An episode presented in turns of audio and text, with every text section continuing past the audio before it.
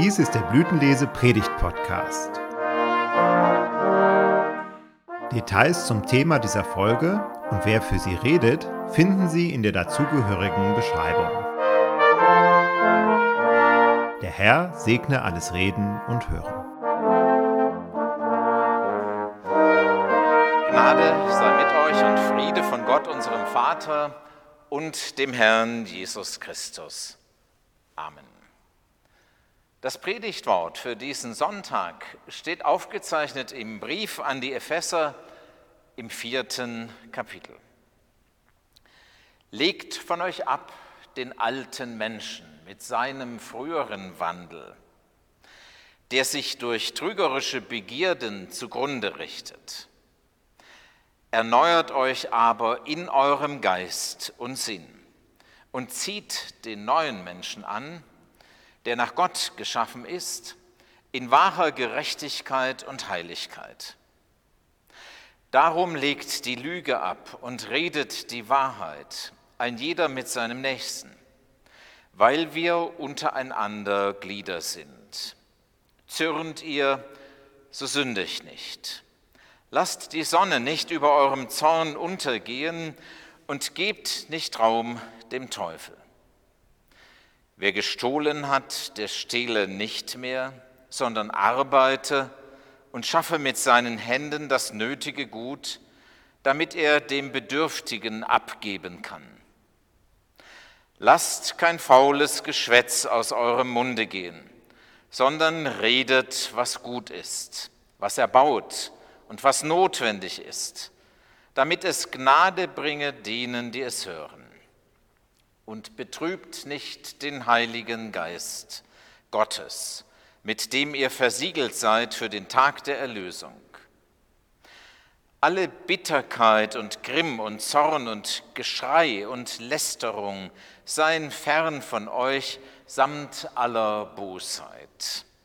Seid aber untereinander freundlich und herzlich und vergebt einer dem anderen, wie auch Gott euch vergeben hat in Christus.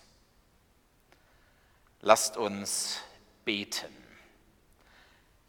Herr Gott, lieber himmlischer Vater, segne dein heiliges Wort an unseren Herzen.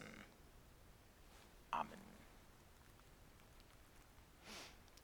Liebe Gemeinde, am Sonntagmorgen legte unsere Mutter auf zweierlei besonderen Wert. Zum einen, dass wir ein helles oder gar weißes Hemd anhatten. Zum anderen sollte sich der Sonntag dadurch vom Alltag unterscheiden, dass es Kakaomilch gab. Und beides stand in einem Widerspruch zueinander.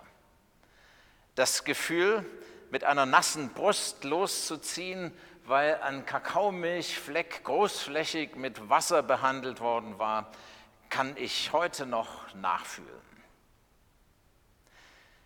Wie kleidest du dich?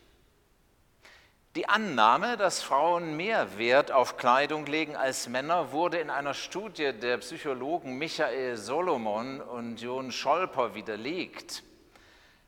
Der Einfluss von Kleidung auf das Selbstbewusstsein der Befragten war bei Männern größer als bei Frauen. Ich kann bestätigen, wenn ich irgendwo mit einem Kakaofleck auf dem Hemd herumlaufe, beeinflusst das mein Selbstbewusstsein schon ein bisschen. Wie kleidest du dich? Was gefällt dir? Klar ist ja auch, dass wir mit unserem Kleidungsstil bestimmten Vorbildern folgen. Die Royals in England spielen eine Rolle, genauso wie Sportlerinnen oder auch Sven Plöger vom Wetter. Und der Mund-Nasenschutz hat es ja auch schon die Modewelt geschafft. Und auch wenn du sagst, dass Mode und Kleidung dich nicht interessieren, triffst du ja damit auch eine Aussage über dich selbst. Der Apostel Paulus beschäftigt sich mit einer Art spiritueller Mode, wenn er sagt, Legt von euch ab den alten Menschen mit seinem früheren Wandel, der sich durch trügerische Begierden zugrunde richtet, und zieht den neuen Menschen an. Unser Predigtwort gehört zu einer Taufkatechese. Junge Christenmenschen sollten auf ihr Christenleben nach der Taufe vorbereitet werden.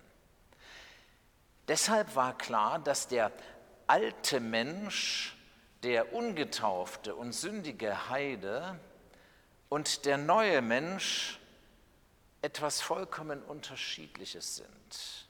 Der neue Mensch ist ein Christenmensch.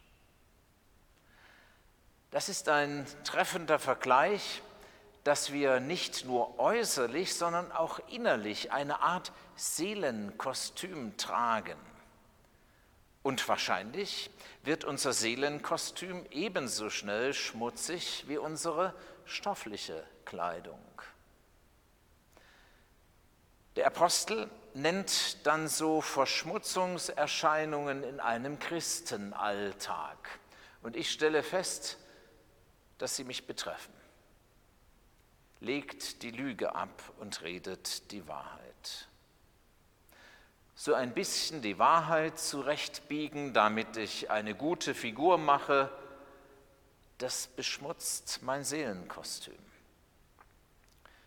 Zürnt ihr, so sündigt nicht. Lasst die Sonne nicht über eurem Zorn untergehen. Je angespannter mein Alltag ist, desto geringer wird die Kraft, dem Zorn zu widerstehen. Dem Teufel sollen wir keinen Platz in unserem Leben einräumen. Ach und dann, lasst kein faules Geschwätz aus eurem Mund gehen, sondern redet, was gut ist, was erbaut und was notwendig ist, damit es Gnade bringe denen, die es hören.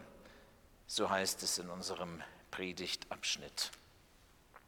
Sinnloses Gerede, oder schlimmer noch böse Rede, die andere zerstört, gerade wenn sie nicht anwesend sind, fällt uns und anderen sofort auf. Und dennoch tappen wir immer wieder in diese Falle.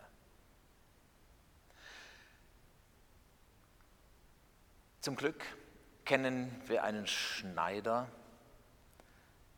einen einzigartigen Modeschöpfer, der uns immer wieder neu einkleidet.